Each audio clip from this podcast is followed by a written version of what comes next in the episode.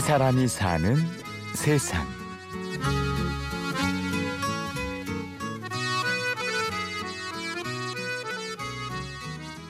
외국에서는 한국에 대한 언제나 그 뭐라고 해야 되나 이상 굉장히 꿈 꿈을 안고 있어요. 태권도라고 하면 한국이잖아요. 그래서 자기네 나라에서 태권도를 수련했다가 아 나는 한국에 가서 태권도 수련을 해야지 이런 큰 꿈을 갖고 한국에 돌아 한국에 와서 이제 태권도 수련을 하려고 하는데 도장을 못 찾아요. 예를 들어서 저희 이제 좀 안타까운 부분인데 현재 태권도 시장이 아이들 위주로 많이 맞춰져 있잖아요. 그래서 그런 외국 분들이 자기 사비를 들여서 한국을 많이 찾아와 가지고 일반적인 도장을 가서 굉장히 큰 실망을 안고 많이들 본국으로 돌아가요.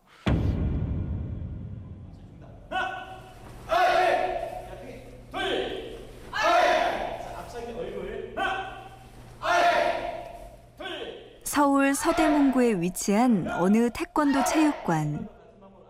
10여 명의 관원이 모여서 태권도 수련을 하고 있는데요. 현재 뭐 국내 성인분들이랑 외국인분들이 모여서 같이 운동을 하고 있는 곳이고요. 그리고 외국인분들 같은 경우 이제 뭐 홍콩 분도 계시고 인도네시아 그리고 현재 브라질 분도 오셨고 그리고 이제 홍콩 같은 경우 아이들이 방학 때는 와서 이제 태권도를 배우고 또 한국 저희 나라 이제 한국어를 또 배우고 그렇게 돌아가고 있어요. 그래서 현재 그러니까 외국인 분들이랑 성인 분들이 모여서 같이 운동하는 공간이라고 생각해 주시면 됩니다.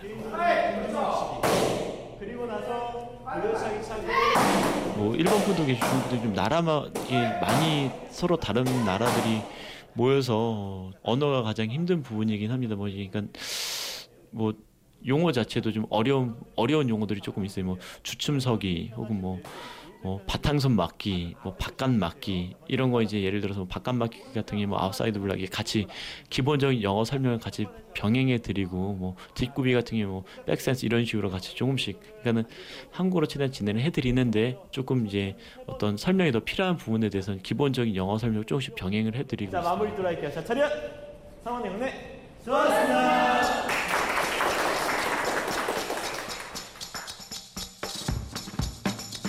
초등학교 1학년 이후 지금까지 24년째 태권도와 인연을 맺어온 김광수 사범. 지금의 체육관을 열기까지 그 시작은 대학생 시절로 거슬러 올라갑니다. 처음 대학교 2학년을 마치고 해외를 가게 됐는데 가게 되면서 이제 첫 번째로 미국 땅을 밟게 되면서 가장 크게 느꼈던 게 아 타국에서 이런 타국에서 어떻게 태권도에 대한 이런 더 사람들에 대한 열정이라든가 태권도 사범님에 대한 이런 존경심이 어떻게 더 이렇게 더 높을 수가 있을까 이런 걸 많이 배우게 됐거든요. 그래서 아 나도 해외로 나가야겠다. 내가 원하는 태권도 하려면 해외로 나가야겠구나 이런 생각을 많이 갖게 됐어요. 그런 후로 이제 6년 후에 다시 같은 장소를 나가게 됐는데 어, 또 너무 크게 충격을 받은 거예요. 6년 전에는 그렇지 않았는데 6년에 나갔을 때는 도장이라고는 하는데 방이 여러 개 나뉘어 있어서 아이들이 거기서 들어가서 하는 거 하는 거라고는 이제 뭐 간식을 먹고 사모님들이 아이들 숙제하는 걸 도와주고 그런 모습을 많이 봤어요. 근데 결국에 하는 건 운동 시간은 잠깐 10분, 20분 정도고, 그러니까는 유치원화 돼가는 그런 태권도 모습을 보면서 아 이것도 아니구나. 내가 진짜 원하는 곳은 어디서 내 꿈을 찾아야 될까라는 고민을 많이 하게 되면서 모든 모든 그런 것 같아요. 초등학생 체육과 방과 후 수업의 일환으로 태권도 수련의 의미가 변해버린 요즘. 성인과 외국인을 대상으로 한 체육관을 열겠다고 하자 주변의 우려 또한 컸다고 하는데요. 정말 뭐 안타까운 것 같아요. 뭐 현재 그 태권도만 진행했던 관장님들도 어떻게 먹고는 살아야 되냐 처자식도 있고 그러니까 점점점 점점 아이들이 유아체육으로 바뀌어가고 태권도가 그러다 보니까 이제 태권도 전공자들도 이제 거의 한 70%가 이제 다른 일을 하고 있어요. 어떤 친구는 화장품 가게 하는 친구도 있고 또 뭐 치킨 가게 하는 친구도 있고 또 뭐 옷가게 하는 친구도 있고 이게 뭐 그런 거를 꼭 무시하거나 잘못됐다는 건 아니지만 좀 너무 안타까운 거예요. 그러니까 태권도 사법 일을 했는데 자기가 생겼던 태권도가 아닌 그런 걸 깨져가지고 포기하는 친구들 보면 좀 많이 안타깝고 처음 시작할 때 하면 망한다. 뭐 어뭐 뭐 그런 얘기 많이 들었거든요. 하지 마라. 뭐너 음, 지금 네가 그거 해서 될 것 같냐고. 어? 뭐될 수도 있는데 어 현실적으로 생각해봐라. 그런 얘기를 솔직히 외국인 수련생들을 위해 영어 공부를 하고 태권도의 기본에 충실하기 위해 국리의 국리를 거듭해온 시간. 하지만 김광수 사범은 자신의 지도법에 특별한 점이 없다고 강조합니다.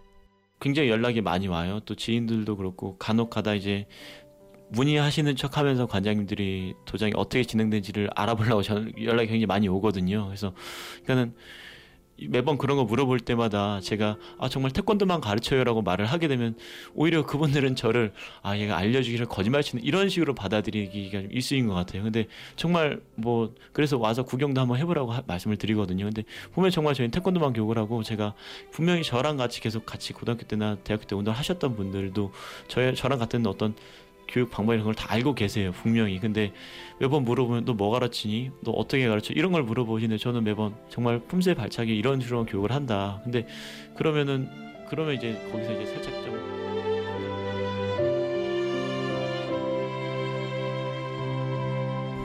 밥이 좋죠. 당신이는 밥이 없으면 안 돼. 밥이 있으면 좋아요. 애프님 한국 사람 받았어요 항상 김치도 좋아하고. 같이 김치 좋아하잖아요. 같이 저번에 뭐지 중국집을 갔는데 가서 아, 중국집에 가자고 하니까 거기 밥 없지 않아요 이렇게 밥만 먹으면 안 돼요 이 사람이 사는 세상. 가온 태권도 체육관의 김광수 사범을 만났습니다. 취재 구성의 이창호, 내레이션의 구운영이었습니다. 고맙습니다.